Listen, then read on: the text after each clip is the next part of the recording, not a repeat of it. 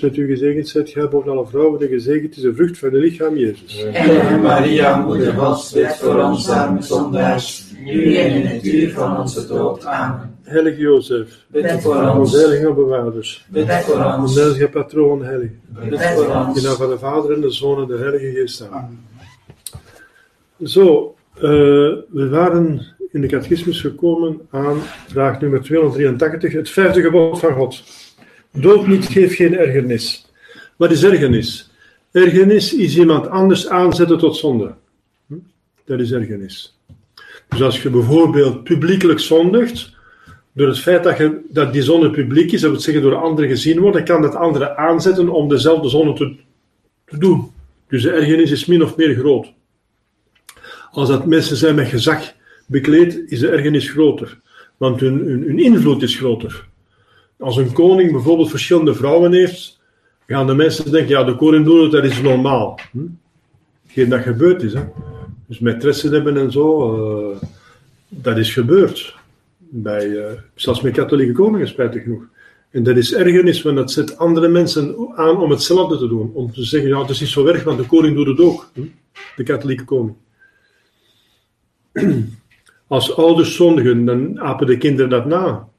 Als ze gevloekt wordt door de ouders, gaan de kinderen ook vloeken. Als de ouders niet naar de mis gaan, dan vinden de- de kinderen dat ook niet zo erg om niet naar de mis te gaan. Enzovoort. En eh, de leerlingen, de jongen, de kinderen, die, die zoeken naar een model. De, de, de, als je in de, in de adolescentie bent, zoek je naar modellen, naar voorbeelden, naar, naar, de, hier, naar helden, mensen die je kunt navolgen, voorbeelden. Dat is heel sterk in de, in de adolescentie, dus de, de puberteit. Is het heel sterk om naar een, een voorbeeld te zoeken. Dus omdat er zoveel idolen zijn van de jeugd. Hè.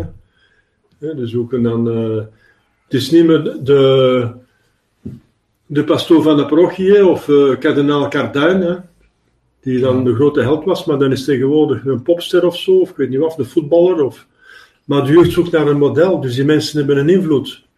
Hoe dat die zich gedragen, dat gedrag wordt nagevolgd. Na, dat is normaal. Een kind wil eh, ja, weten welke, hoe, dat, hoe dat, het, zich zal gedragen als volwassene. En ze zoeken naar voorbeelden. En woorden trekken, eh, wekken, maar voorbeelden eh, trekken. Woorden wekken, maar voorbeelden trekken. Dat betekent voorbeelden zijn sterker om iemand te beïnvloeden in zijn gedrag dan woorden. Je kunt met woorden iemand ja, motiveren, maar als je het voorbeeld geeft, dat is nog, dat heeft meer, meer invloed, moet het zeggen. Dus publiekelijk zondigen eh, is, is, kan anderen aanzetten om ook te zondigen. En dat is dus ergernis geven. Dus, dat is dus, eh, dood niet geeft geen ergernis, want de doden heeft meer te maken met het lichaam en ergernis meer met de ziel. Daarmee al weet je wat het over gaat. Dus je mocht de naaste en jezelf niet schaden in je ziel en in je lichaam. Dus wat gebiedt het vijfde gebod van God? Vraag 283. Het gebiedt ons eigen leven en het van de naaste te eerbiedigen. Zowel het leven van de ziel als dat van het lichaam. Wij denken te veel dat het over het lichaam gaat. Ja, dood niet, ja. Eh, ik heb nooit iemand gedood. Ja, maar heb je iemand tot doodzonde aangezet? Dat is het bovennatuurlijk leven van de ziel, doden. Hm? De ziel is onsterfelijk. Dat is waar. Want eh, de ziel gaat ofwel naar de hemel of naar de hel voor eeuwig. Dus de ziel is onsterfelijk. Maar de ziel heeft een bovennatuurlijk leven. Dat betekent een deelname aan Gods leven. En dat is zijn bedoeling, dat is zijn vreugde, dat is zijn geluk, dat is zijn bestemming. En dat leven kan ook kapot gemaakt worden. Dus er kunnen twee levens kapot gemaakt worden. Dat van het lichaam, de dood van het lichaam, dat is de scheiding tussen ziel en lichaam. Dan weet je wat dat is, dat is uh, als iemand sterft. Hè. Maar de dood van de ziel is, de ziel is onsterfelijk, dat leren we ook in de catechismus, de ziel is onsterfelijk, maar de ziel heeft twee levens, als je wilt. Hm? Uh, voor de mensen van goede wil is er een tweede leven, namelijk een bovennatuurlijke leven. En dat kan wel sterven door de doodzonde. Hm? En de doodzonde die kunnen we zelf voor ons eigen doen, maar we kunnen ook anderen aanzetten tot doodzonde. Dus we kunnen de andere mens doden of kwetsen of beschadigen naar ziel en lichaam. Wat is het belangrijkste? Het lichaam of de ziel? Als je iemand met zijn lichaam doodt, kan die nog naar de hemel gaan als hij in staat van hergaden is. Maar als je iemand doet zondigen, ja, dan gaat hij niet meer naar de hemel. Wat is het sterkste? Dus eigenlijk is een, iemand een doodzonde doen doen, erger dan iemand doden. Want iemand die gedood kan nog naar de hemel. Maar iemand die gedoodzonde doet doen, als hij daar niet van bekeert, gaat hij naar de hel. En wat is dat dan de hel? Dat is natuurlijk uh, het ergste wat er kan gebeuren. Hm? Het is beter te sterven in staat van genade dan lang te leven in staat van doodzonde en naar de hel te gaan. Dus eigenlijk is dat tweede gedeelte uh, veel belangrijker en de mensen beseffen dat niet. Ze denken als ja, je zult niet doden. Maar ze weten niet dat het bovennatuurlijk leven van de ziel doden of beschadigen veel erger is dan dat van het lichaam. Hm? Dus zowel het leven van de ziel als dat van het lichaam. En dat, wordt, dat is te weinig geweten.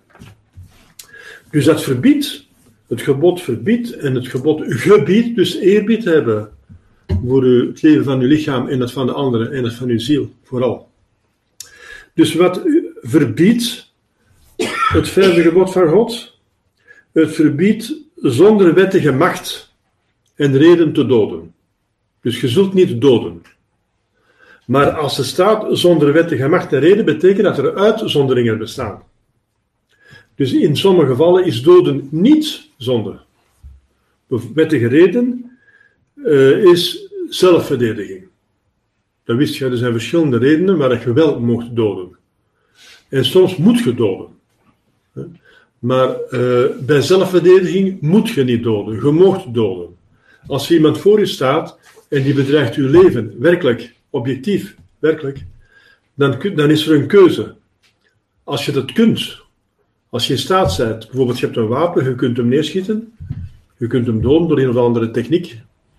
Uh, hij gaat u doden, het is een, aanvaller, ofwel gaat jij je leven verdedigen, maar dan moet je hem doden. Je moet dat vermijden, zit de kerk, van de anderen te doden. Als je kunt verhinderen dat hij je doodt door hem te kwetsen, moet je dat doen door te kwetsen, niet door te doden. Maar als het niet anders kan, mocht je hem doden. Je mocht. Want het is uw leven tegen het zijn, zijn tegen het uwe. En dat is gelijk. Dus, en hij is onrechtvaardig, onwettige, valt hij uw leven aan. Dus jij mocht u wettig verdedigen. Dus je mocht iemand doden als er geen andere oplossing is, door te kwetsen bijvoorbeeld, om die mensen te verhinderen dat jij gedood wordt. Enfin, dat is mijn dier hetzelfde, maar dat is minder erg, want een dier kan niet zondigen. Maar als je door een dier wordt aangevallen, kun je het ook doden, dat begrijp je. Maar het gaat over mensen, want je moet geen mensen doden vooral. Het gaat ook over dieren. Hè. Je moet geen dieren nutteloos uh, doen lijden, dat is iets anders. Hè. maar een dier heeft geen onsterfelijke ziel. Maar je mocht een, een ander doden, je mocht, je moet niet. Als uw leven bedreigd wordt. Het is heldhaftig als jij ervan uitgaat uh, en je bent heel graag gelovig, weet jij, die andere die valt mij onrechtmatig aan, die, gaat een dood, die begaat een doodzonde. Als je die mens dood, zend ik hem naar de hel. Als hij mij dood, ga ik niet naar de hel, want ik weet dat ik in staat van genade ben. Ik ben me niet bewust van een doodzonde. En je moet altijd, je moet altijd bereid zijn om te sterven. Dus je moet altijd in staat van genade zijn. Dus als jij in staat van genade bent en hij doodt u, gaat je niet naar de hel. Hoogstens naar het vagevuur. Maar als jij de andere doodt, zendt je hem naar de hel. Dus jij mocht zeggen, om hem nog een kans te geven om zich te bekeren, ga ik mij laten doden, dan kan hij zich nog bekeren. En ik ga voor hem bidden in de hemel. Dat kunt je doen. Maar dan zijt je niet verplicht. De mee zegt de kerk dat je mocht verdedigen. Je mocht iemand anders doden om je leven te verdedigen, maar je moet het niet. Wanneer is het wel verplicht? Wel als jij uh, verantwoordelijk voor andere mensen. Bijvoorbeeld uw gezin wordt aangevallen, uw vrouw wordt aangevallen, zou verkracht kunnen worden, uw kinderen kunnen gedood worden. Je moet uw land verdedigen tegen een, een onrechtmatige aanvaller. Dan moet je als soldaat uw land, je moet, dat is een plicht. En dan moet je als moet doden, ja, als de aanvaller, uh, jij moet uh, uw land verdedigen. Dus desertie uh, in een oorlog waarbij je u uh, verdedigt tegen een onrechtvaardige, onrechtvaardige aanvaller, ik zeg het wel hè, als je in een land behoort dat onrechtvaardig aanvalt zelf, ja, dan heb je recht om te deserteren. Maar het moet nog mogelijk zijn. Dat, is natuurlijk de grootste miserie als jij tot een land behoort waar jij moet gaan vechten in een onrechtvaardige oorlog. Ja, dat is erg natuurlijk. Dat is erg. Dat was het probleem van de Duitsers in de 40, 45 katholieke Duitsers. Die moesten dan ook maar vechten, anders werden ze geëxecuteerd. Dus uh, dat was een gewetensprobleem. Dat was een perplexiteit, zoals men dat heet. Als men meevecht, dan riskeert men onschuldigen te doden, want men is aanvaller. En als men niet vecht, dan wordt men uh, geëxecuteerd. En dan, dan heeft uw vrouw en de kinderen geen vader meer. Dus wat waren er veel die deden? Die deden maar alsof ze meededen en ze, ze schoten ernaast, of begrijp je? Dus uh, ze boycotten een beetje. Dus, je hebt allerlei reacties. Maar dus in een oorlog, uh, de, de, enige oorlog die door God is toegestaan, dat is een verdedigingsoorlog. Om jezelf te verdedigen. Om je land, uw kerk, uw families, uw cultuur, uw beschaving, de christenheid te verdedigen. Dat moet je verdedigen. Als je dat niet verdedigt, zijt je laf, zijt je deserteur, zijt je meer verantwoordelijk voor het kwaad dat aangericht wordt, als je je niet verdedigt. Begrijp je? Dus soms moet je uh, geweld gebruiken, om de, als een geweldenaar op geen enkele andere manier kan gestopt worden.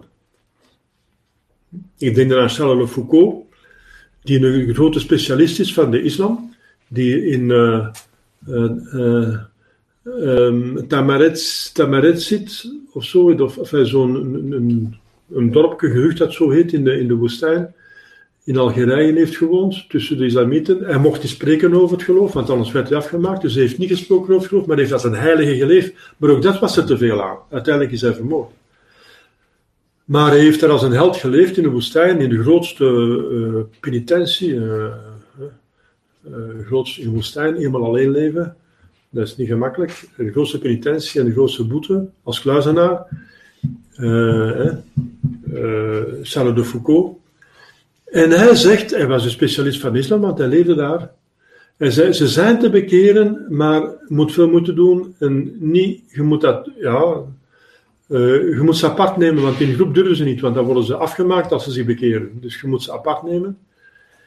En hij zegt, de islam zal waarschijnlijk Europa binnenkomen, en dan zijn er maar twee middelen om ze te stoppen, de islam. Ofwel gaat je ze bekeren, ofwel met geweld. Er bestaat geen derde mogelijkheid. Voor de, van de islam terug daarvan af te maken. Want anders gaat de islam zich opdringen. En als hij zich opdringt, zijn er, ofwel moet je bekeren, en dat kun je niet doen, want dat is een doodzonde tegen het eerste gebod. Ofwel moet je vluchten, dat is het, dat is dat is het efficiëntste. Ofwel moet je zware belasting betalen en zet je tweede rangsburger, een soort demi. Hè? Zware, dan zet je een tweede een soort slaaf, tweede rangsburger, een demi. Dat is uh, natuurlijk een zeer bezwaarlijk leven, dan kun je niet leven zoals het moet. Hoe kun je een katholieke school, hoe kun je kinderen katholiek opvoeden? Je hebt geen rechten als dimi. Je hebt geen recht op een schoolopdracht, je hebt geen rechten. Dus hoe gaat je dan overleven als dimi? Ofwel word je gedood. Word je, als je dus uh, weigert om te gaan vluchten, geweigerd om dimmi te worden en geweigerd om je te bekeren, volgens de Koran moet je uit, fysisch uitgeschakeld worden. Dan moet je gedood worden. Dus dat is, een islam is, uh, ja, is, uh, is voor een katholiek is dat het einde van het geloof. Hè? Dat is zeer gevaarlijk. Dus hoe gaat je ervan afhelpen? En wel volgens Charles de Foucault, door ze te bekeren en die legate van Bingen zegt dat de secte van Mohammed zich ooit zal bekeren. Ja, maar wanneer, dat weten we niet. Zoals de Joden volgens Sint Paulus in de brief aan de Romeinen zouden zich ook allemaal in grote massa bekeren. Maar daar zijn we nog niet aan toe. Dus voorlopig moet je oppassen. Dus de islam is bekeren ofwel met geweld tegenhouden, maar wat we nu bezig zijn, de, de, de mensen die islamieten laten binnenkomen, zo zonder meer, je zult zien wat dat gaat teweegbrengen. Hè?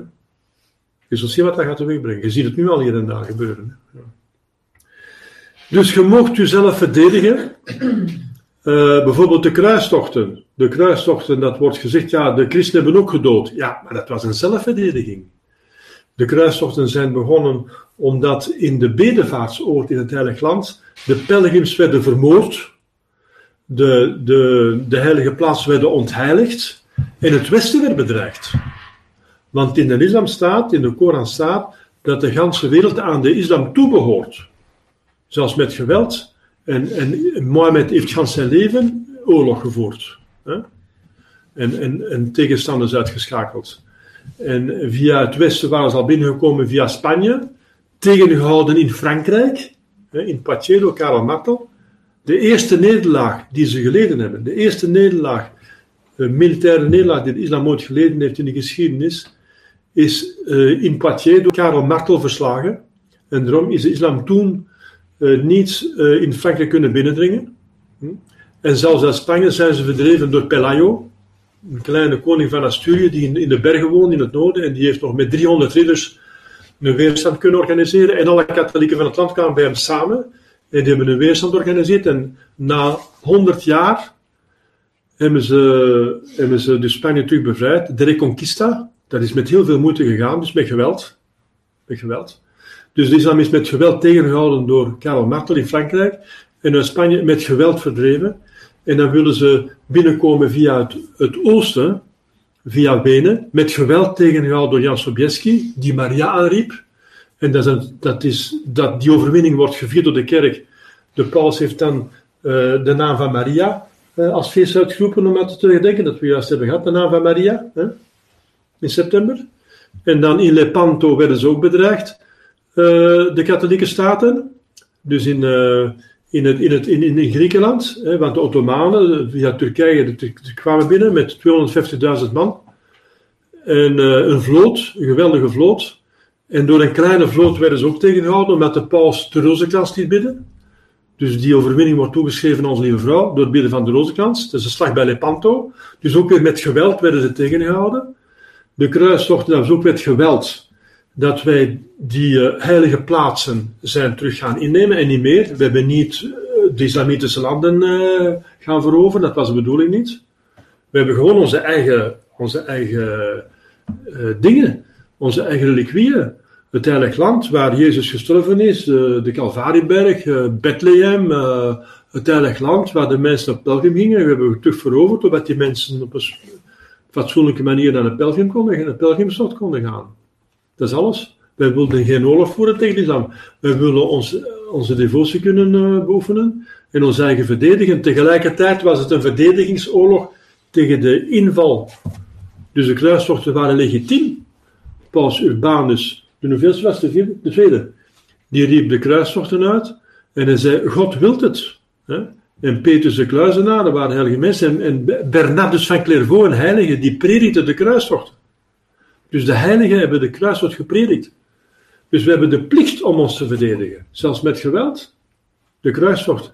Dat daar mensen in de kruistocht misbruik hebben gepleegd, dat is weer iets anders dat ze daarvan geprofiteerd hebben om in Idessa zichzelf tot koning uit te roepen en daar een koninkrijk te stichten. Dat was een beetje verdacht, maar ja, dat was wel op weg naar het Heilig Land. Dus zeggen, ja, dat is een standplaats dat nodig is een, uh, om, om, om, dus de, weg tussen het Westen en het Heilig Land te verzekeren. Maar iemand riep zich uit tot koning van Edessa en die vond dat de moeite niet meer om naar Jeruzalem te gaan om Jeruzalem te bevrijden. Dus dat is een beetje uh, verdacht natuurlijk. Ze hebben er ook van geprofiteerd om, om Byzan Byzantium uh, proberen daar een invloed uit te oefenen bij de ondertussen schismatiek geworden Oosterlingen. En dus, mee, uh, dus dat is allemaal politiek spel geweest ook voor een stuk, niet allemaal, maar voor voor een deel. Maar dat neemt niet weg dat de bedoeling, en dat er bij bijvoorbeeld zo'n mensen zoals Godfried van Bouillon, die had een hele, die zette zijn leven op het spel, die kwam echt voor Jeruzalem te bevrijden voor God, in oorlog aan de paus. Dat was de eerste die op de wallen van Jeruzalem stond, als generaal. Hij heeft zichzelf blootgesteld aan het grootste gevaar. Dus hij is, uh, dat zijn mensen die het goed voor hadden. Dat zijn mensen die hun leven in de weegschaal stelden om de christenheid te verdedigen en om die titcher. Dus er zijn redenen, uitzonderingen, waarmee je wel moogt doden. Hè?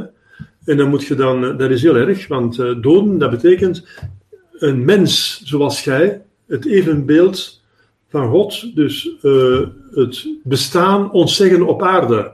Zijn ziel kunt je niet doden natuurlijk, gelukkig. Maar doden, dat betekent zijn bestaan op aarde stopzetten. Dus dat is in zichzelf dat heel erg. Dat is een eer ernstige zaak. Dat is een van de ernstige zaken die er kunnen voorvallen. Maar er zijn, dus hier staat zonder wettige reden en macht. Dus wat is er nog een wettige reden en macht? Dat is de te doodveroordeling. Dus iemand die de wettige macht heeft, uh, die mag uh, wettige macht over, een, dus over de gemeenschap, een, staats, een status, hè, een onafhankelijke staat, die heeft recht op leven en dood van zijn onderdanen. Waarom? Omdat je de orde moet kunnen handhaven.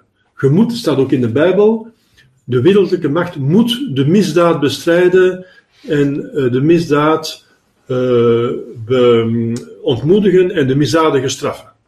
De misdaad moet gestopt worden zoveel mogelijk, zoveel mogelijk. Je kunt natuurlijk de harten van de mensen niet veranderen, dat behoort aan Jezus toe, maar de wereldlijke macht maar de uitwendige daden uh, dus regelen. Gedrag van de burgers. Dus je hebt strafrecht en je hebt ook rechtelijke macht en je hebt het uh, gevangeniswezen enzovoort. Dus dat is om de, om de deugd te bevorderen en de ondeugd te, te, te stoppen zoveel mogelijk, te, te ontmoedigen. En dat kan gaan tot de doodstraf. Is de doodstraf toegestaan? De kerk heeft altijd de doodstraf toegestaan. Ze is niet verplicht, maar het mag gebeuren. Waarom? Wel omdat de doodstraf als voordeel heeft dat het heel ontmoedigend werkt voor potentiële, dus mogelijke uh, misdadigers. Als die mensen die willen een misdaad begrijpen dat er dus een doodstraf op staat, dan gaan ze veel minder, dan gaan, er veel minder misdaden gebeuren. Dus het eerste voordeel is, het heeft een geweldige uh, afschrikkende uh, effect. Hm? Het tweede is dat uh, de, de persoon die wordt het, uh, terechtgesteld, die kan geen kwaad meer doen. Als dat een, iemand is die een lustmoordenaar of zo is, die kan geen kwaad meer doen. Die wordt niet na 25 jaar losgelaten of zoiets. Hè? En die, die leeft niet op de kosten van de gemeenschap. En er is altijd een, een mogelijkheid van ontsnapping. Dus het blijft een bedreiging. Een, mis, een misdadiger die zich niet bekeert, en zelfs iemand die bekeert kan nog een zwakheid hebben, dat blijft een bedreiging voor de maatschappij en die kan weer mensen gaan vermoorden als hij vrijkomt of als hij dus ontsnapt of zo enzovoort. Dat is een tweede voordeel van de doodstraf. Een derde voordeel, enfin, voordeel, of zeggen dus neutralisatie van een nadeel. U kunt zeggen, als je die mensen dood veroordeelt, gaat hij naar de hel. Dat is niet noodzakelijk. Want God uh, voorziet dat die mens wordt de dood veroordeeld. En God geeft hem de voldoende genade om zich te bekeren. Iedereen heeft zo'n voldoende genade om naar de hemel te gaan. Dus die krijgt ook voldoende genade. En die kan zich bekeren. En die kan dus inderdaad uh, bichten, in staat van genade zijn. En zo, als hij zijn doodstraf aanvaardt als straf voor zijn zonde, heeft hij zelfs een volle en gaat hij naar de hemel. Er zijn zelfs zeer veel mensen die terechtgesteld zijn in de middeleeuwen, die uh, op hun terechtstellingsplaats zijn er mirakelen gebeurd. Er zijn, ik heb het gelezen in boeken, geschiedenisboeken, dat er een volgens de volksdevotie, dat mensen naar terechtstellingsplaatsen gingen om uh, waar die persoon bijvoorbeeld onthoofd werd of waar hij werd terechtgesteld, om zelfs dat bloed van die persoon aan te laken om genezen te worden. En sommige mensen werden genezen. Hoe komt dat? Wel omdat, zoals ik zei, als een, een, een, een, een terecht dood, ter dood veroordeelde biecht en heeft spijt en hij aanvaardt de dood als een rechtvaardige straf, heeft hij een volle aflaat.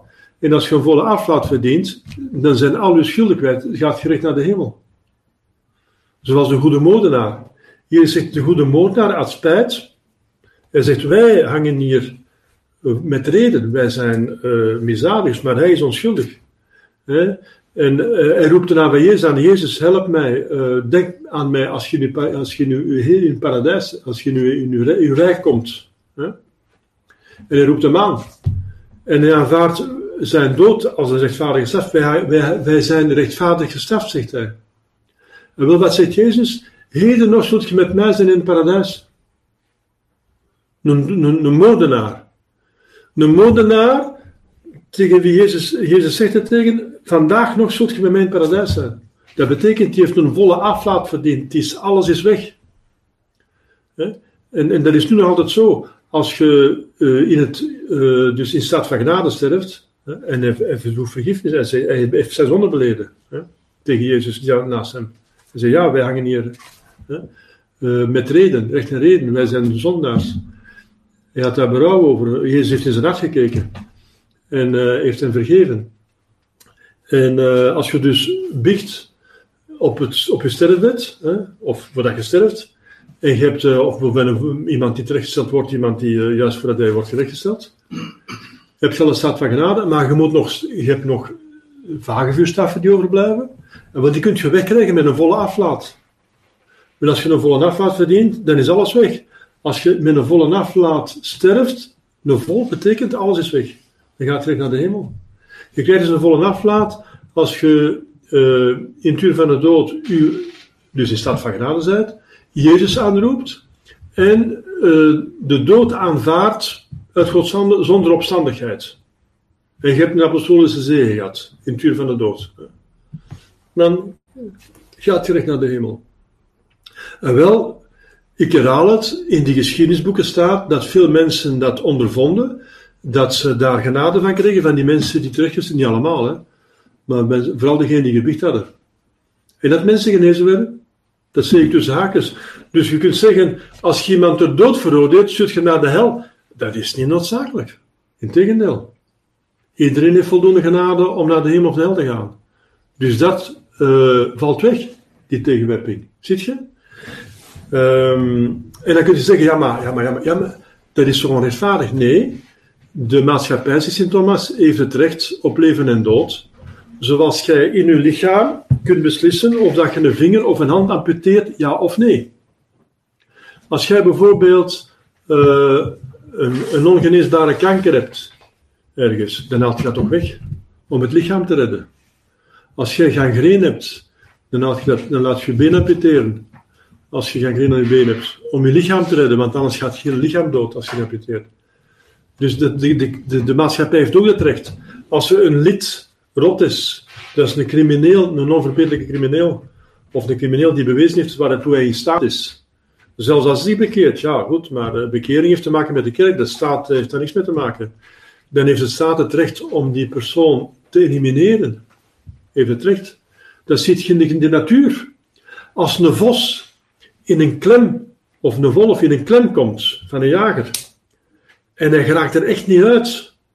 Hij geraakt er niet uit. En dat begint te roesten en hij begint uh, dingen, tetanos te krijgen, ik weet niet wat. En hij gaat dood. Dan bijt hij zijn been kapot.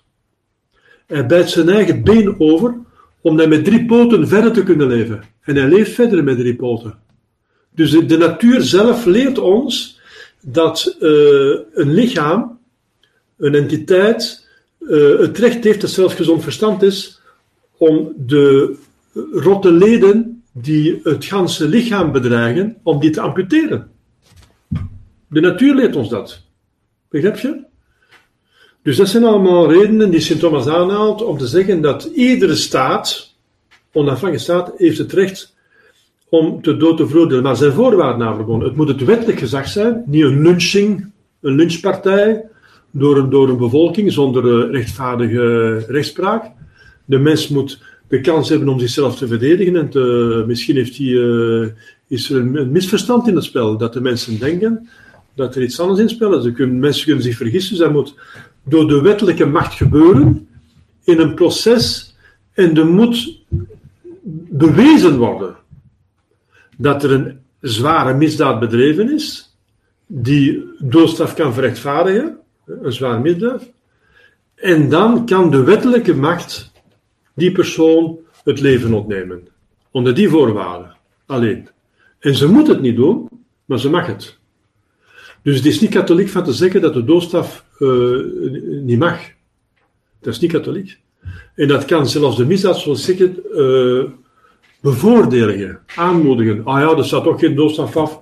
Ze zetten ons in het gevangen en we gaan ons goed gedragen, komen vervroegd vrij.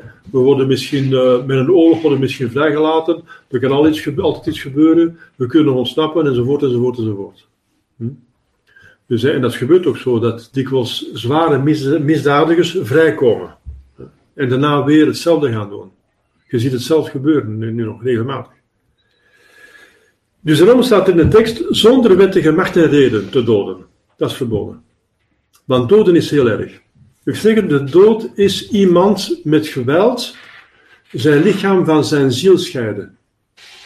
Dus jij zelf beslist over iemand anders dat die hier op aarde niet meer mag leven. Dat is toch verschrikkelijk? Dat is verschrikkelijk. Die mens mag hier niet meer leven. Maar want dat leven is heel belangrijk. Dit leven beslist over de eeuwigheid. In dit leven kunt je je hemel verdienen. Bijvoorbeeld een abortus plegen. Dat is die, die mens. De mensen vergeten dat als ze abortus plegen, ze een kind hebben. Hè?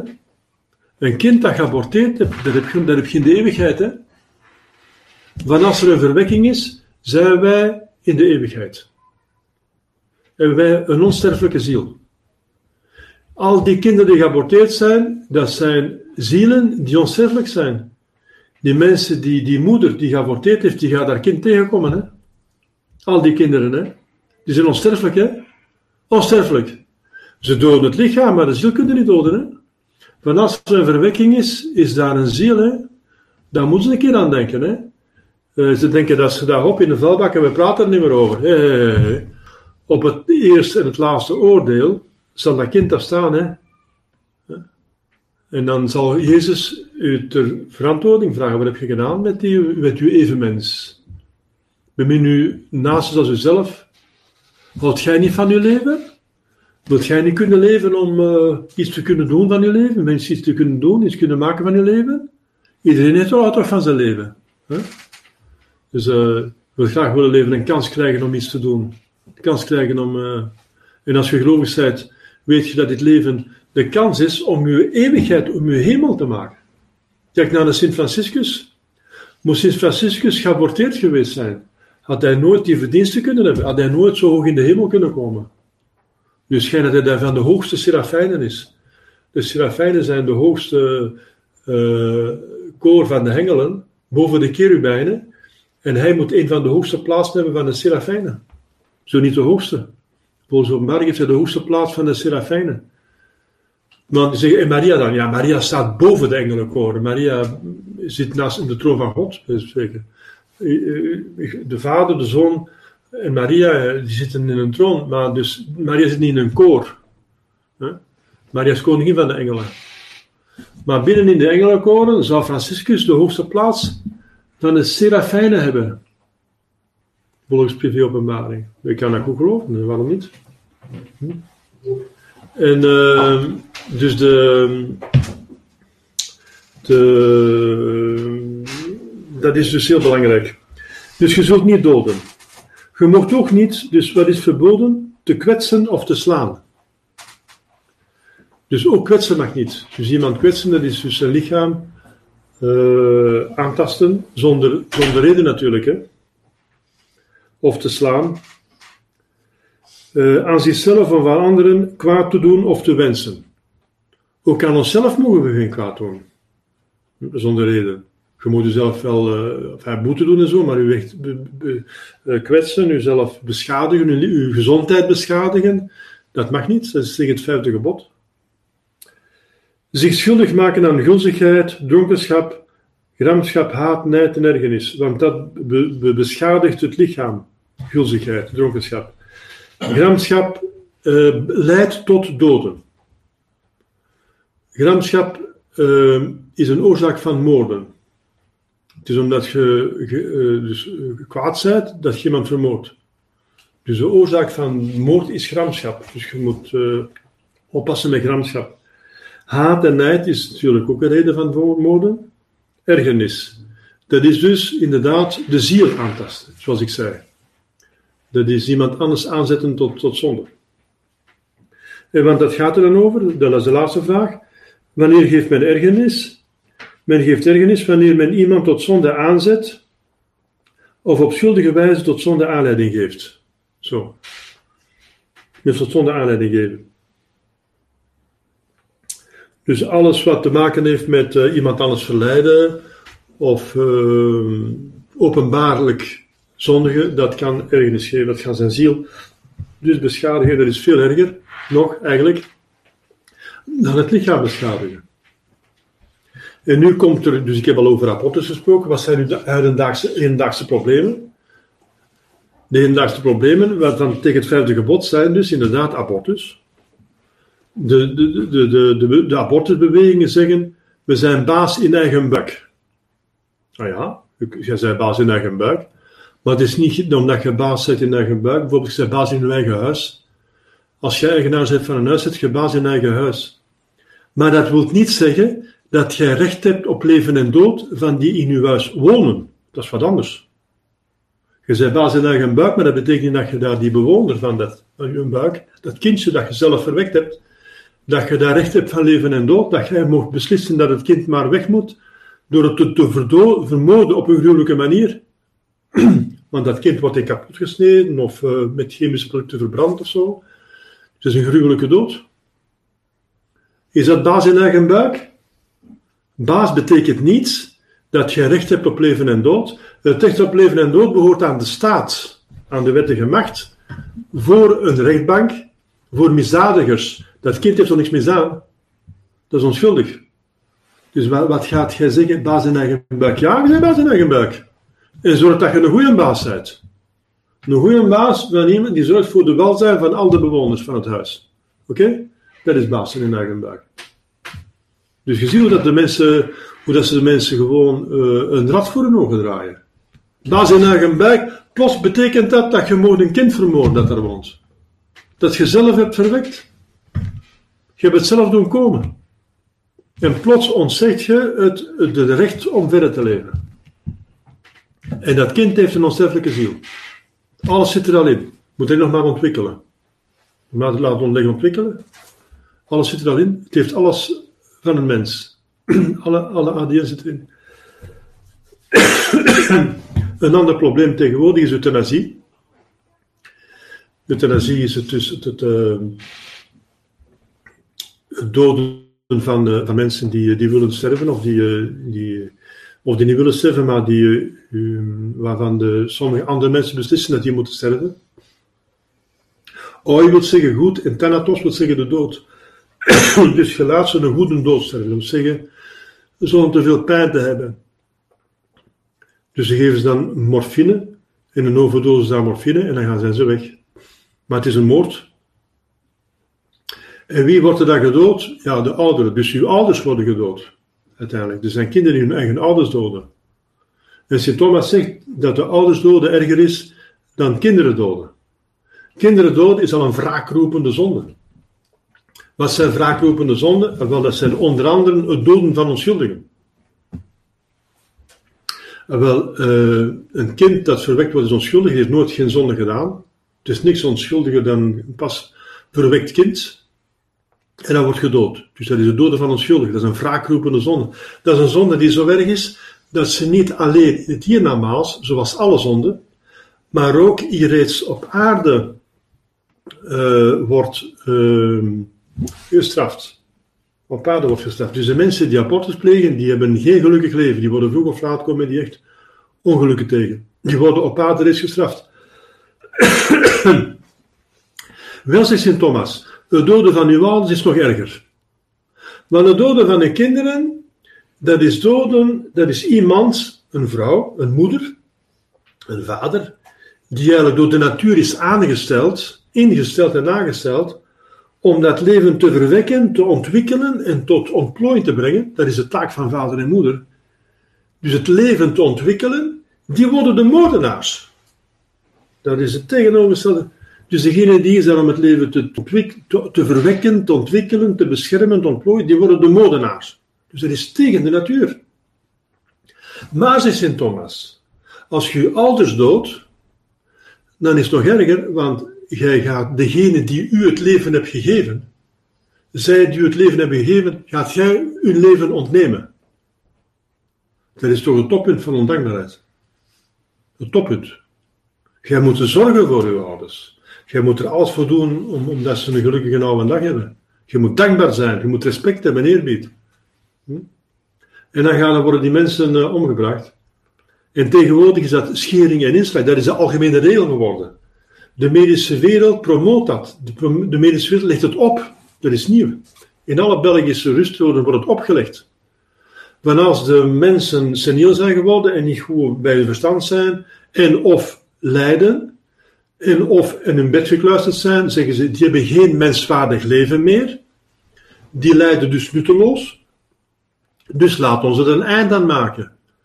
Want dan lijden die mensen niet meer. Hm? En ten tweede, we gaan ze dus lijdensloos uh, uit, de, uh, uit de wereld helpen. Dus met morfine, dan, kom je in een roes terecht. En je wordt Jan Doedel, je wordt gewoon gedrogeerd. Dus je weet van niks meer. En een, een, overdosis, dat noemen ze palliatieve zorgen. Maar uiteindelijk is dat palliatieve zorgen met overdosis van morfine.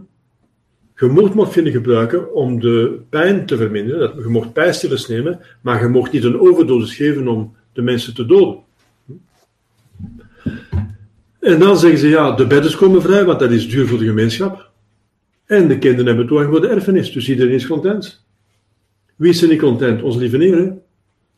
En jij zult ook niet content zijn, want uiteindelijk, als je daarmee instemt, pleeg je zelfmoord. En de anderen die daaraan meegewerkt hebben, plegen moord en zelfs oudermoord. Ze zullen de rekening gepresenteerd krijgen. Hè? Dus en dat is omdat de mensen niet meer geloven in de onsterfelijkheid, het bestaan van de ziel, de onsterfelijkheid van de ziel en een eeuwig leven.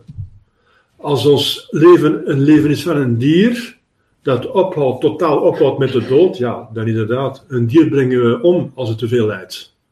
Dat is begrijpelijk. Omdat een dier geen ziel heeft, je niet gaan overleven en een dier nutteloos zien lijden, dat vinden we spijtig. Maar een mens lijdt niet nutteloos.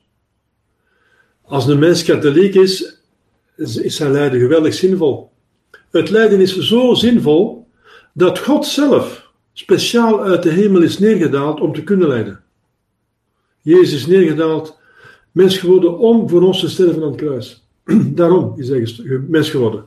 Als God zelf op aarde komt om te kunnen lijden, dan betekent dat lijden toch een geweldige waarde heeft. Dat het God zelf dat daarvoor wil naar de eh, aarde komen. Omdat het lijden is een bewijs van de liefde. Hm? Met daden. In het lijden, in de moeilijkheden, bewijs je dat je echt lief hebt. Dus door het lijden te aanvaarden, al het lijden, uh, bewijs je dat je God bemint. En verdient je je hemel. Kunt je zonden uitboten, kunt je genade bekomen voor je nabestaanden, voor je kinderen en kleinkinderen. Dus dat lijden van die oude mensen is zeer, zeer, zeer nuttig. En als God die mensen nog niet heeft doen sterven, betekent dat ze nog een taak hebben. God weet alles. En al de haren om ons hoofd zijn geteld. Hij neemt zorg voor ons. Jezus spreekt erover. Uh, er is geen mus die sterft of even toegestaan. Als hij u laat leven, zelfs in de ergste lijden. Je zult altijd genade hebben om het te kunnen dragen. Wel, dat betekent dat je een taak hebt. En dat het lijden dat je aanvaardt geweldig zinvol is. Ziet je? Dus dat is het probleem tegenwoordig. De euthanasie. En euthanasie is het logische gevolg van het feit dat de mensen niet meer geloven. Niet meer geloven in het uh, onsterfelijkheid van de ziel, in het hiernamaals, in een, uh, een oordeel, in een eeuwig leven, in zonde die ze moeten uitboeten door lijden. Uitboeting van de zonde, daar geloven ze niet meer in. Dus dan is het lijden zinloos. En als zinloos is, dan houden we ermee op. En dat kost te veel aan de. Ja, kom, al die verpleegsters, die verzorging, die medicamenten en de dingen. Laat de mensen. Uh, hm? En dan zetten ze daar nog eten naast, maar die mensen hebben door een, uh, door een, herseninfarct of een hartinfarct kunnen ze hun armen niet meer bewegen en die kunnen zichzelf niet meer voeden. Laat de natuur doen, zeggen ze dan. Zelfs in katholieke ruststoot heb ik het zien gebeuren. Zo'n katholieke ruststoot. Ik heb het onlangs nog gehad. Iemand die uh, haar tante heeft moeten voeden. Uh, de zusters wilden niet meer. Ja, want de dokter heeft gezegd dat het inderdaad dat ze best moest vertrekken. En de dokter die weet het dan. Hè. De dokter weet het beter dan, uh, dan de kerk. En zij geloven niet meer in de kerk. Enfin, door de huidige crisis is er ook het, de, de, de, de leer van de kerk wordt niet meer duidelijk verkondigd. Dat de mens nog sterfelijke ziel heeft, dat genoeg door het lijden, is heel zinvol. Heel zinvol. De ziekenhuizen zijn schatkamers. Als je als katholiek almoezeniers verantwoordelijk bent voor een ziekenhuis en je kunt die mensen leren hun lijden dragen en opdragen naar Jezus, is er een bron van genade. Natuurlijk gaan we die mensen proberen te genezen, te helpen en lijden te verminderen. Maar ondertussen dat ze lijden, dat lijden opdragen naar Jezus, dat is een bron van genade voor de ganse maatschappij. Dat kan een land bekeren. Dat is een, dat is een mijn, dat is een, een, een goudmijn. De, een, een, ziekenhuis, een katholiek ziekenhuis is een goudmijn. Pater Pio speciaal een ziekenhuis willen oprichten. Al het geld dat kreeg, heeft hij in een, uh, een ziekenhuis gestopt. En heeft zoveel mogelijk mensen genezen. En de mensen die uh, laten dus juist dat lijden dragen met Jezus. En als je een kruis aanvaardt, wordt het al lichter. En je wordt niet boven je krachten bekoord. En mijn juk is licht ondragen. En als God het wenst, dan sterft je. Als God het beslist. Enzovoort. En sommige zieken kunnen genezen worden. Enzovoort. Ja, dus dat is een probleem van tegenwoordig. Dat is dus abortus, euthanasie, ook uh, tatoeëringen. Dat is uw eigen lichaam, dat is een tempel van de Heilige Geest. Er staat verschillende keren in de Heilige Schrift dat je niet zult kerven en, en, en, en afbeeldingen maken op uw lichaam. Uw lichaam is waar uw ziel in woont en uw ziel is, in uw ziel woont God. Je gaat geen stomme op je lichaam uh, zetten, zoals je geen stomme op de muren van een kerk gaat, uh, gaat, gaat, schilderen. Je, lichaam, jij zet de tempel van de Heilige Geest nog meer dan een kerkgebouw.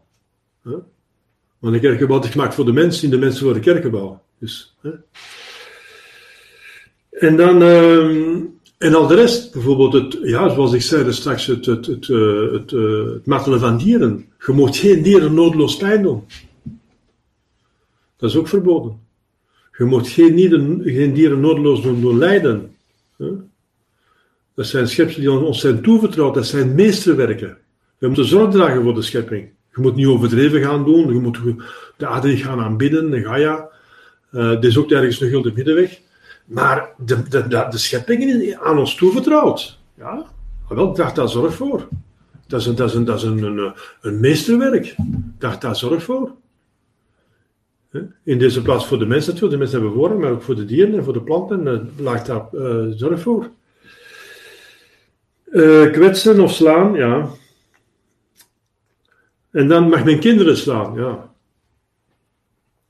Wel, in de Heilige Schrift staat, wie de roede spaart, haat zijn zoon. Dus de, de, de methode van beloning en straf is een, een methode die God zelf toepast. Hm? God heeft de hemel en de hel. God beloont en straft op aarde. Het goede wordt beloond. Iemand die deugdzaam is, die heeft vruchten van zijn werk. Iemand die ondeugdig is, die wordt gestraft door de natuur zelf. Iemand die lui is, die heeft geen resultaten voor zijn, van zijn werk. Hm? Iemand die lui is, die, uh, die, gaat, uh, die, wordt, die gaat failliet, die, heeft geen, die, die wordt arm. Die, die, die gaat in de problemen komen. Iemand die zich drogeert, alcohol drinkt, alcoholist wordt. Dus je ziet dat de ondeugd zichzelf straft. De natuur straft de ondeugd. Als je te veel drinkt, heb je zoals een kater. Je bent ziek. Je kunt je eigen ziek maken door roken of door. Uh, je kunt, dus je ziet dat de natuur zichzelf straft.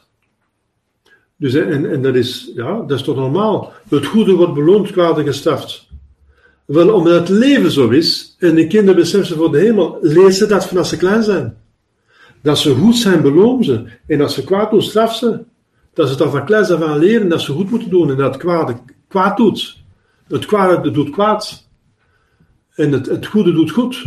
Leer ze dat. Dat ze het zelf niet moeten ondervinden als ze groot zijn, want dan zijn de slagen veel harder. De straf moet geproportioneerd zijn. Hè? En het kind moet weten dat het uit goedheid gebeurt. Uit goedheid om het kind goed te doen, om het, een, om het zichzelf meester te laten zijn. En het kind is blij dat het zichzelf meester is. Als een kind slaaf is van zijn eigen slechte neiging, is het kind ook ongelukkig ergens. Een welopgevoede mens is, is gelukkig gelukkige mens. Een mens die een slechte opvoeding heeft gehad, die is sociaal gehandicapt. Uw kinderen niet opvoeden, dat is uw kinderen sociaal handicappen. Dat is een kind niet meegeven waar het recht op heeft, een goede opvoeding. Hm? Uh, ja, aan zichzelf Ja, zelfmoord is nog erger. Zelfmoord is tegen, uh, gezond tegen de natuur, want uh, je hebt, dat is tegen het, uh, het, het, het, het, overlevingsinstinct. Dat het sterkste instinct is van de mens. Het overlevingsinstinct. Een zelfmoord is tegen het overlevingsinstinct. Dus zelfmoord is, uh, is, ergste, is, is ook een wraakroep. Is, ja, wraakroepend. Ja. Het probleem is dat je dus na, als je zelfmoord zet, kan er geen kun je geen staf op aarde meer hebben, want je bent al dood. Maar de duivel vindt dat prachtig, zelfmoord. De duivel brengt de mensen naar zelfmoord. Waarom? Wel, omdat door de zelfmoord, objectief gesproken, hè, doet je een zware doodzonde. Dus je, als je zelf gaat naar de hel. Maar door de zelfmoord sterft je. Door de daad zelf. Dus je hebt de kans niet meer om te bichten. Dus door de zelfmoord, uh, de mensen tot zelfmoord aan te zetten, gaat de duivel de schepping kapot maken en de verlossing. De schepping, want hij maakt het lichaam kapot. Hij scheidt geen van lichaam. En de verlossing, want hij maakt het onmogelijk van in die doodzonde nog te bichten. Je bent dood, kunt niet meer bichten. Dus de duivel vindt dat prachtig. Dus je ziet al die duivelse satanische sectes. Vele werken naar een apotheose, naar een grote happening. Een grote gebeuren. En dat grote gebeuren is een collectieve, spectaculaire zelfmoord. Een collectieve, bijvoorbeeld de, eh, de Tempel van de Zon in, in Zwitserland, eh, de Manson-groep. Je ziet al die, die vele satanische sectes die uh, werken naar een collectieve, spectaculaire zelfmoord. Dat is, is heel erg. Dus, natuurlijk, gelukkig voor die mensen, velen, en ik denk de meesten die zelfmoord plegen, die zijn radeloos, die zijn, die zijn onder invloed van kalm, kalmeringsmiddelen, depressiva, die zijn half suf. Uh, Temesta, ik weet niet wat allemaal dat ze nemen. Uh, slaapmiddelen, die zijn half uh, versuft en depressief. Dat ze niet meer 100% toerekeningsvatbaar zijn. En als je niet 100% toerekeningsvatbaar bent, doet je geen doodzonde. Want een doodzonde is als je met volle kennis en volle toestemming een NST-gebod van God overtreedt. Dus we kunnen hopen dat de zelfmoordenaar niet naar de hel gaat. Daarmee moet je altijd bidden voor een zelfmoordenaar. In privé. In publiek kun je niet hem eer geven. Je kunt hem geen begrafenis geven. Want publiekelijk heeft hij een wraakroepende zonde gedaan. En dat ergernis kan geven. Als je zo iemand een begrafenis geeft, zeg je ja, die mens. Een begrafenis geven wil zeggen, we bidden voor zijn ziel dat ze naar de hemel gaat. Maar dat kan niet voor een zelfmoordenaar. Want officieel, objectief gesproken, heeft hij een doodzonde gegaan en hij heeft hij kunnen bichten, dus officieel gaat hij naar de hel. Dus een zelfmoordenaar gaat officieel naar de hel, objectief gesproken. Maar omdat het kan zijn dat hij misschien een goed wist enzovoort, kan er privé missen opgedagen worden. En privé, maar je kunt hem publiekelijk geen begrafenis geven. En geen, je kunt hem begraven, dat kan niet. Want je kunt alleen maar mensen begraven die hoop hebben op de hemel. Je kunt geen mensen begraven die naar de hel gaan. Als je zeker weet die men de hel is, moet de begrafenis gestopt worden. Dat is gebeurd in de geschiedenis. Dat, mens, dat, die lijk, dat het lijk plots levendig wordt en zegt: Ik ben in de hel, stop de, stop de ceremonie, ik, ga, ik zit in de hel. En dan werd de ceremonie ook gestopt. Er is geen begrafenis voor mensen van de hel. Dat begrijp je wel, hè? Want je plaatst er een kruis op dat ze gaan verrijzen in de hemel. Dus dat, kan niet. Er is geen begrafenis voor mensen die naar de hel gaan. Maar alleen weet je het niet. Daarom wordt iedereen begraven die. Uh, blijkbaar katholiek uh, gestorven is. Maar het zal God zijn die, die zal oordelen. Hè? Maar iemand die duidelijk een doodzonde heeft gepleegd in zijn dood, ja, de publieke zondaar, die kun je geen begrafenis geven. Maar omdat de kerk een twijfel heeft, omdat hij inderdaad, uh, dan kan, kun je toch in privé binnen, zelfs privé misopdragen enzovoort. Dat moet, dat moet je doen, dat moet je doen. Maar, uh, dus de, de kerk doet het niet. Dus dat is, dat is ook rechtvaardig. Dus de kerk houdt binnen twee rekening. Dus objectief. Of het zou moeten zijn dat die persoon, voordat hij stierf, dat het duidelijk was dat die persoon niet toerekeningsvatbaar was. Dus iemand die door een dokter officieel is zot verklaard, een, iemand die gek verklaard is, iemand die een uh, psychiatrische patiënt is, officieel, en die dan zelfmoord pleegt, ja, die mag begraven worden als dat een gedopeling is. Want die is niet toerekeningsvatbaar. Ziet je? Dus de kerk is daar heel rechtvaardig in. Want als je zelfmoordenaar sowieso altijd zou begraven, dan zou de kerk belonen, de zelfmoord belonen. En dat is ergernis geven. Ik zeg het, als ergernis mogen niet geven, dat wil zeggen dus, door uw uh, zondige daad te stellen, andere mensen aanzetten om hetzelfde te doen. Begrijp je? Door een begrafenis te doen van zelfmoordenaars, uh, de kerk heeft dat nooit gedaan. De conciliaire doen dat wel, hè. Maar dat, die, doen, die doen alles. Dat is al, al de doen die. Dus uh, de kerk heeft dat nooit gedaan. Dus dat is, heel, dat is perfect. De maatschappij is beroofd van een lid. Dat lid heeft zelfs zijn leven ontnomen. Ja, dat recht niet. Je hebt, jij hebt niet het recht op leven en dood. Alleen God en de burgerlijke overheid. Jij niet. Je hebt iets gedaan wat je niet mocht. In een ernstige zaak het leven benemen van iemand, van jezelf. Dus je hebt dat recht niet. Je hebt de maatschappij beroofd van een lid. Je hebt jezelf uh, kwaad gedaan. Je hebt de maatschappij kwaad gedaan. Je hebt een slechte voorbeeld gegeven. Je kunt toch toch iemand niet begraven en zeggen: uh, hij rustte in vrede uh, in de eeuwigheid. Officieel zit hij in de hel. En dan kun je niet zitten bidden dat hij in de hemel, we bidden dat hij naar de hemel zou gaan. Dat, kan, dat gaat toch niet? Dat begrijp je toch, hè? Dat is toch logisch? Maar omdat de kerk dus, de kerk is, is, dus kerk is een goede moeder. Dus officieel gaat ze de maatschappij beschermen tegen de, de, de verschrikkelijke plaag van zelfmoorden. Maar in privé gaat ze voor die ziel bidden, want ze weet nooit dat iemand niet een vlaag van waanzin heeft gehad en het niet, niet on, 100% wist. Dus als die ziel in het vagevuur zit, eventueel, uh, kunt u voor bidden. Behalve als het vaststaat dat ze inderdaad niet toerekeningsvatbaar was. Dan mochten ze wel begraven. Zo is het. Zie je? Dus die, dat vijfde gebod is tamelijk uitgebreid. Hè? Dat gaat allemaal daarover. Hè? Dus, ja, ik denk dat ik een beetje rond ben. Uh, dus, uh, maar dat gaat, dus alle publieke zonden, alle zonden die publiekelijk worden toegestaan, het is allemaal tegen het vijfde gebod, omdat die mensen aanzetten tot zondigen. Bijvoorbeeld het feit dat er een abortuswetgeving is, uh, die abortus toestaat. Wetgeving die zonne tegen de natuur toestaan. Wetgeving die euthanasie toestaan. Dat is, dat is niet alleen zonne tegen het zesde gebod en, en allerlei geboden, maar ook vooral tegen het vijfde gebod. Dat het, dat het ergernis geeft. Zie je? Zijn we rond een beetje? Zijn er vragen? Ja, dus iemand mag doden en moet dat soms doen ter verdediging van zijn land. Ja, Deserteren is dus inderdaad in een rechtvaardige oorlog. De, de enige rechtvaardige oorlog is een verdedigingsoorlog tegen een, tegen een, een onrechtvaardige agressor, aanvaller. Dat is de enige rechtvaardige oorlog. En dan moet je inderdaad uh, uw familie, uw vrouw, uw kinderen, uw land, uw, dus uw beschaving, uh, uw cultuur beschermen tegen een onrechtvaardige agressor, inderdaad. Mijn vraag is eigenlijk, wat is uw land? Want een ah. land, dat kan soms een, een kunstmatige creatie zijn die door diplomaten is bedisseld en zo. Dat is een goede vraag. Mijn vraag is, bijvoorbeeld bij ons, de mensen die wonen in de Oostkantonen, het waren eerst Duitsers, dan waren het Belgen, dan waren het weer Duitsers en dan niet Belgen. Hoe, hoe zit dat nu in zo'n geval? Wel, dan moet je uitmaken of het uw land is. En dat zal ervan afhangen dat je moet, aan welke kant dat je moet staan. Je moet aan de kant staan van uw land.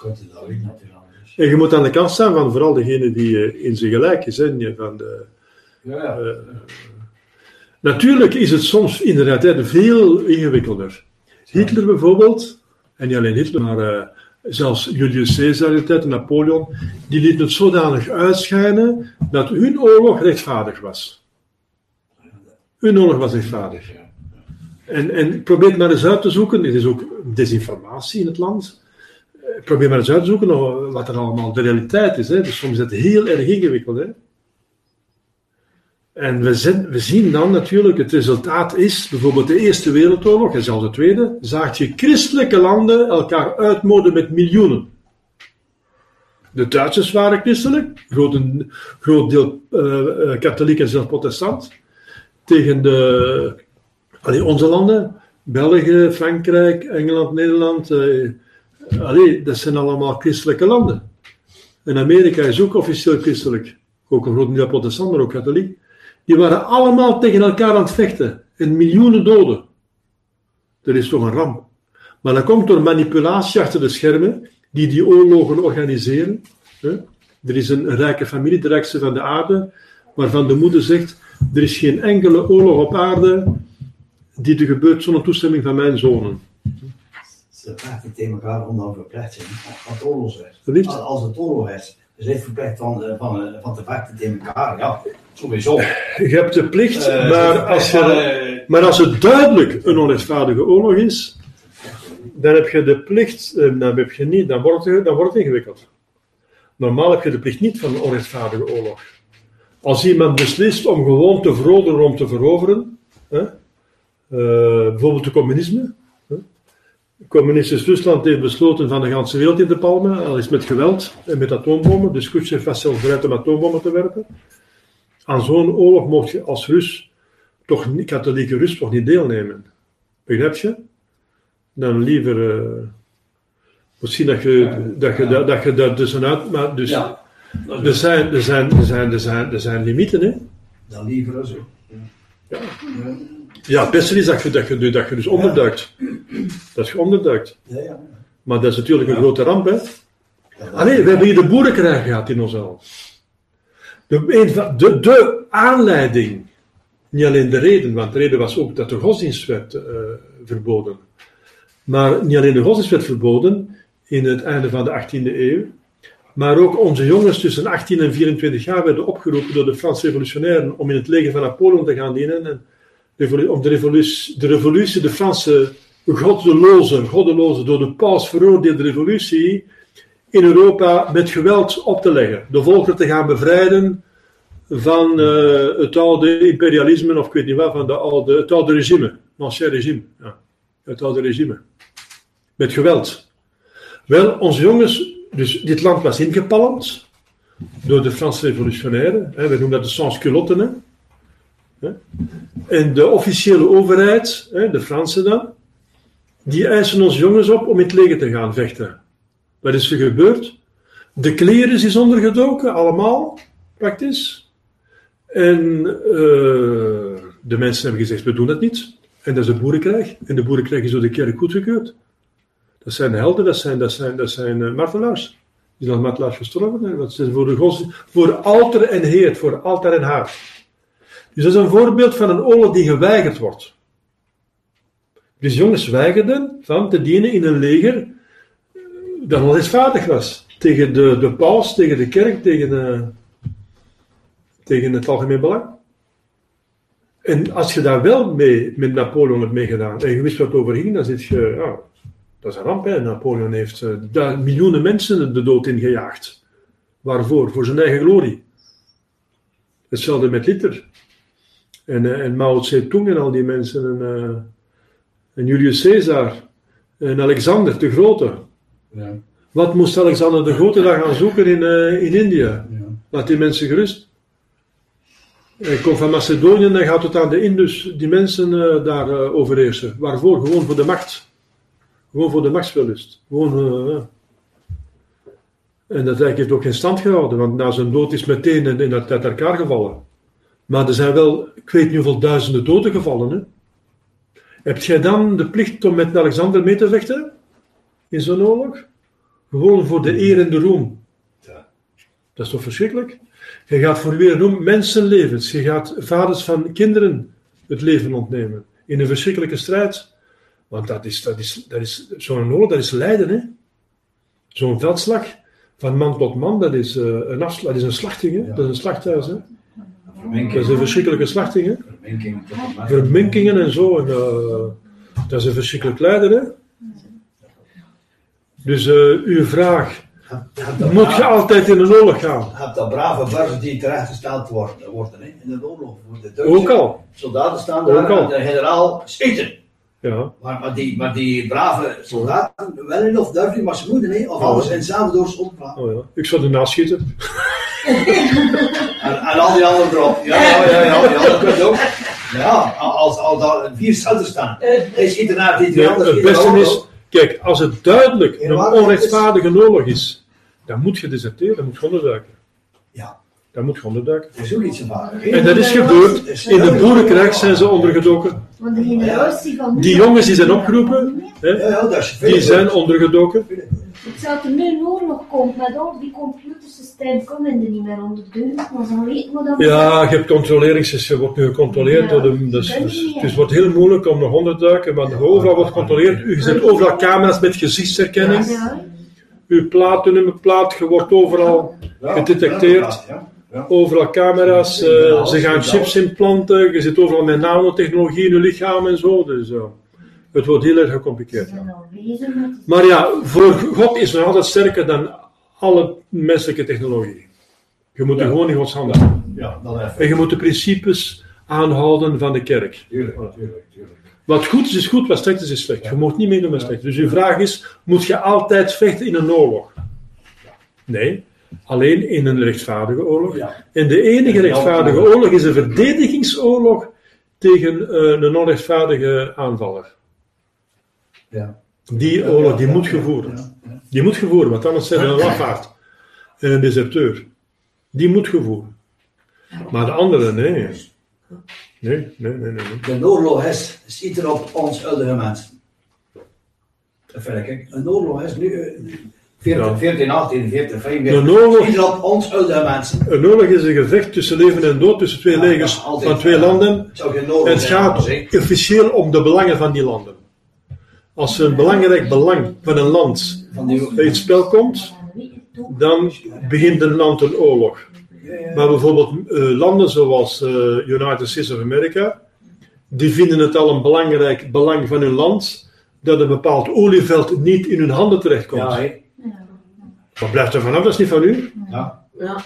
Er zijn geweldige olievelden in Irak. Wat is een oorlog geweest in Irak, hè? En hebben ze nu die, atoombom, hebben ze nu die atoombommen, die verniet, massavernietigingswapens gewonnen van, uh, hoe heet het daar, Hussein? Saddam Hussein. Nee, ze hebben niks gevonden. Ja. Dus de reden waarom dat ze die duizenden mensen hebben gedood, is niks, is nul. Ja. Dus dat is een verschrikkelijke... Is ook de vraag waarom, hè? Ja. Nee, en dan, uh, ze hebben zich verdedigd tegen Hitler. Hitler was nog... Maar was het nu nodig om op de katholieke steden van Japan dat waren de, de, grote katholieke steden van Japan. Hiroshima en Nagasaki van daar atoombommen op te smijten op een burger, burgerbevolking. Was dat nodig? Dat was, om, om, was dat nodig? Om, om, om, om burger, een oorlog voert je tegen een leger, toch niet tegen een bevolking van kinderen, van ziekenhuizen, van huizen, van wezenhuizen, van, van, van scholen, universiteiten, van kloosters, van, van, van instituten, van ziekenhuizen. Je gaat daar toch geen bommen op smijten? Dat was de test van de atoombom. Ja, je gaat toch niet testen, je gaat toch niet testen op miljoen, een miljoenenstad? Ja. Dus wie, en daar wordt niks van gezegd. Hitler was een monster. Maar degenen die atoombommen gesmeten hebben op uh, Hiroshima en Nagasaki, wat zijn dat voor mensen? Ja, dat. Op een burgerbevolking. En, en, Dresden is gebombardeerd geweest met sulfurbommen, de bevolking. Dat is gewoon, uh, Dresden is, is uitgeroeid. Dat, is, dat staat gelijk als een atoombom, hè, die sulfurbommen. Hè. De sulfur doet zelfs de, de Elbe stond in brand. Die stroom, de Elbe, stond in brand. Sulfur, dat is verschrikkelijk. Ja. En, dat, en dat is vloeibaar. En dat, de mensen hadden in de kelder en dat, dat, dat kwam in de kelders terecht. De mensen zijn ja. levend verbrand. Ja. Burgers, kinderen, vrouwen, zieken, ouderlingen. Verbrand. wat, wat, is dat voor een oorlog? Mm. Ja, dat is ja. En dat zijn zogezegd de, de, de bevrijders. De Amerikanen waren de grote bevrijders. Is dat een bevrijding? Dat je de bevolking, dat je een leger onschadelijk maakt, dat is, dat is één zaak. Maar de bevolking uitroeien, dat is een genocide. Maar er wordt niks van gezegd, hè?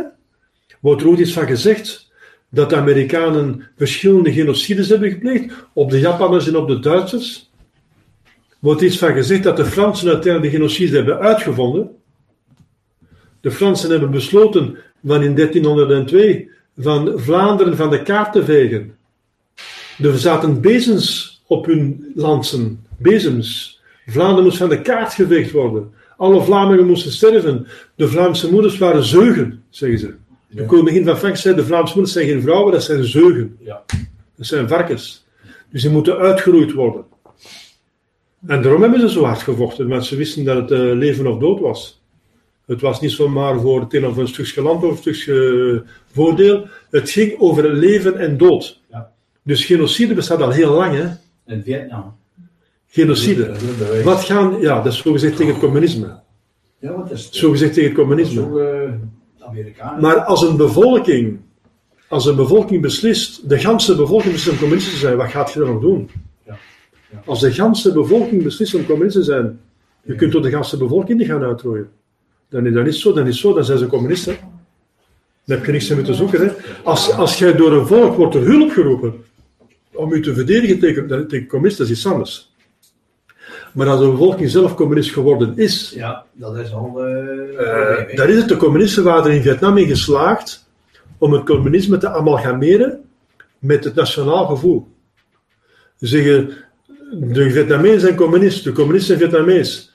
De kapitalisten zijn Amerikaan, de kapitalisten zijn, zijn, zijn vindelingen die er komen baas Dus ze hebben het klaargespeeld om in de bevolkingsmentaliteit te laten doordringen dat een Vietnamees is communist en die vreemdelingen zijn kapitalisten en die willen dus hier de baas komen spelen. Dus op plaats was dat geen oorlog meer tussen communisme en kapitalisme, maar tussen eh, de bevolking van Vietnam en de vreemde overheerser. En dat moet je stoppen, hè. Op dat moment moet je stoppen, hè. dan is het afgelopen. Hè. Zelfde mensen dan in brand stokken. Ja, daar moet je, moet je mee stoppen. Daar moet je mee stoppen. Hè. Ja. Daar moet je mee stoppen, dat is niet meer normaal. En dan komen daar politieke en economische belangen in spel. Ja, maar goed, maar zijn ze niet rijk genoeg in Amerika? Dat is nog. Uh, begrijp je? dus je ziet dat vijfde gebod. Ja, ja, ja, dat gaat ver, hè? Dat gaat tot in de genocide, de volkerenmoord. De volkerenmoord.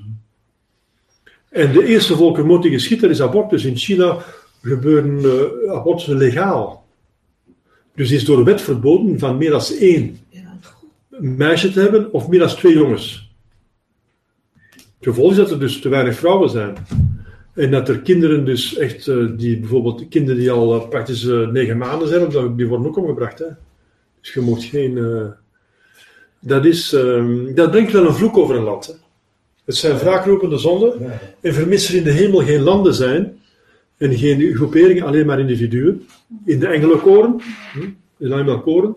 Er zijn geen landen. Je zit niet de Vlamingen, de, en de Fransen en de Duitsers en de Japanezen ergens in de hemel tezamen. Dat bestaat niet meer worden de landen op aarde beloond of gestraft voor wat ze eh, goed of kwaad gedaan hebben. Dus als er iets goed gedaan wordt hier, dan profiteren wij ervan. We hebben het hier goed, we hebben hier een zekere welzijn, we hebben nog een, uh, een land dat min of meer goed functioneert als je met andere landen vergelijkt. Maar dat komt omdat eeuwenlang onze bevolking deugdzaam is geweest. En de deugdzame katholieke bevolking die gewerkt heeft, die, die geeft deugdzame vruchten.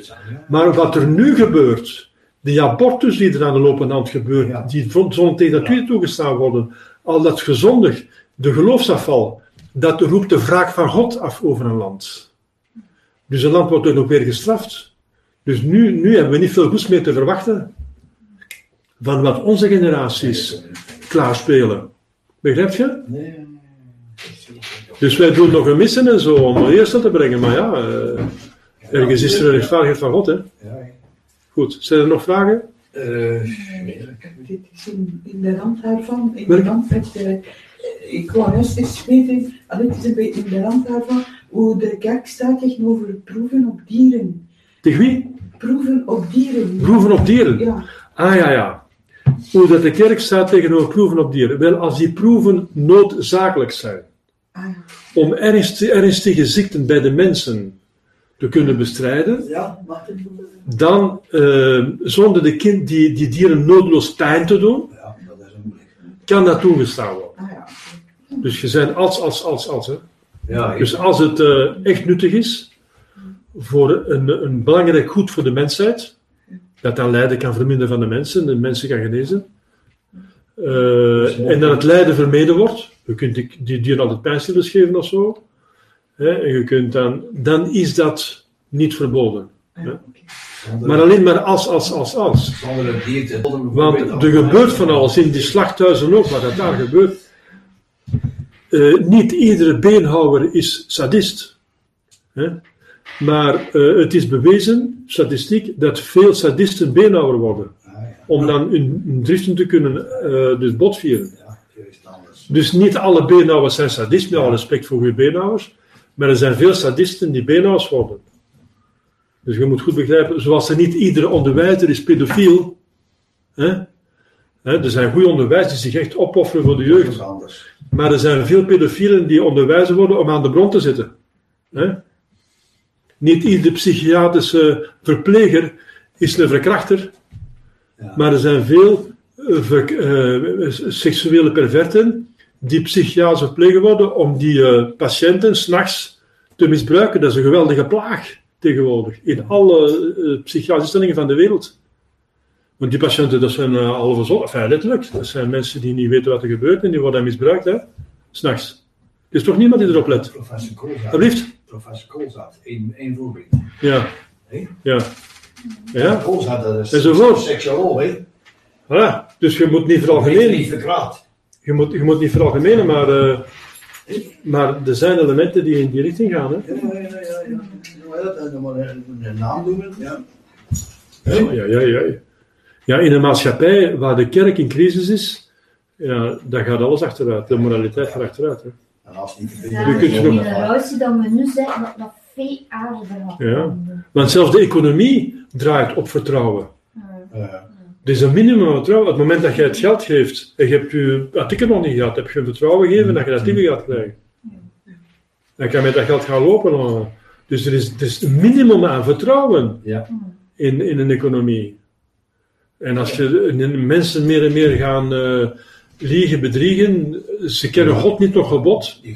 En zelfs er zijn godsdiensten, zoals de islam om maar een kat en kat te noemen, die zegt dat je niet mocht liegen en bedriegen en stelen en verkrachten van je eigen islamieten, maar wel van de niet-islamieten. Dat je die mech wel mocht bestelen en, en, en van alles. Dat mocht je dan wel.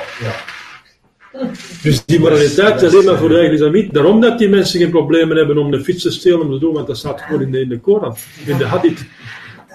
Maar van hun eigen gaan ze dat niet doen. Maar van een ander mogen ze dat. Want wij zijn eh, minderwaardige wezens, zolang als je geen islamieten zegt, zijn minderwaardig wezen. Enzovoort. Toen de mensen nog katholieker waren, waren de kinderen ook veel zuiverder. Hè? Die, Ah ja, die wisten ja. niet eens wat... Allee, ja, ik denk aan onze eigen kinderen. Ah ja, die ergernis die wordt gegeven op school. Maar, maar nu is er een zelfmoordlijn voor kinderen. Ja, Dus en dan die boeken die gewoon pornografie aan de kinderen leren. Ja, ja. Excuseer, maar er zijn in België scholen waar, excuseer, hè, wat ik met plissen, maar ik moet zeggen een kat en kat noemen om de mensen te waarschuwen. Er zijn in de godsdienstles, gebruiken ze dat nog, misbruiken ze dan voor seksuele voorlichting te geven. Dat er plastieke penissen worden gebruikt voor meisjes van 10, 11, voor te tonen hoe dat het moet gebeuren. Om, om de Engels, om een voorboedsmiddel aan, aan eh, een man, omdat ze seks zouden kunnen hebben, dan leren ze hoe dat ze een, een, een condoom moeten aandoen. En met plastieke penissen wordt dat in de klas geleerd. Dat gebeurt er nu in onze scholen. En dat wordt opgelegd van het ministerie van Volksgezondheid. Ons Ja. kleinkind moest Frans leren en weet je wat ze moesten lezen? Wat ze moesten leren? Je suis Mohammed. Nou ja, Haar naam. Oh, Ik ben, ik ben Mohammed. ik ben Mohammed. In plaats van ik, ben Dien of Dien Mohammed. Ja. Dat is dat opgeleid van Brussel. Ja, ja. Dat is dat opgeleid van Eh, Brussel. eh, eh, Is dat uw kleinkind? Ja? En wat zeggen, ja, ik ben niet Mohammed. Maar ik heb er niet van gezegd, want durf niet in de Ja, school ja, nee, ik ben niet Mohammed. Nee, die is katholieke school. Franse les, woorden. Is het een katholieke Ja, school ja, ja, ja. Katholieke scholen. Katholieke Katholieke school. school bij ons. Ja. En dat komt van Vaticaan II. Ah, ja, ja, Dat ja, zegt ja. in Nostra Aetate, twee- al van 1965, in 1965, dus al, dat is al niet nieuw, dat staat daarin. Dat staat daarin dat in andere godsdiensten elementen van waarheid en heil zijn. Is dat nieuw nieuw? Dat is van 65, van Vaticaan II.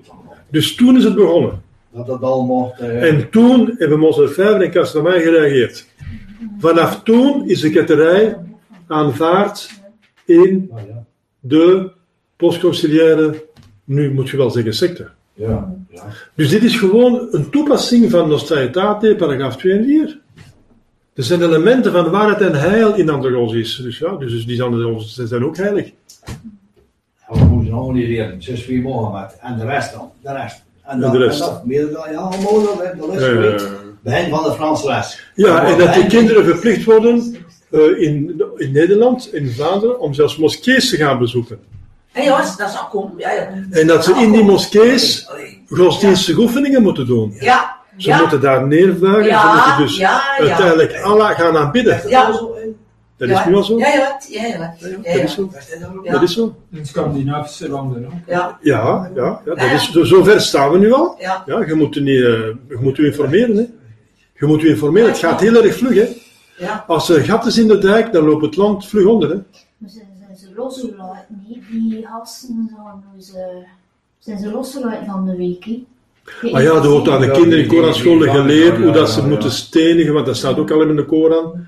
Dan wordt hun geleerd met een pop. Dan zitten ze daar een pop en dan moeten ze daar. Zijn de, de ook nog zijn zo en zeggen kom naar hier, zijn het ook van de week. En dan zijn we gaan daar hier dood de ongelovigen.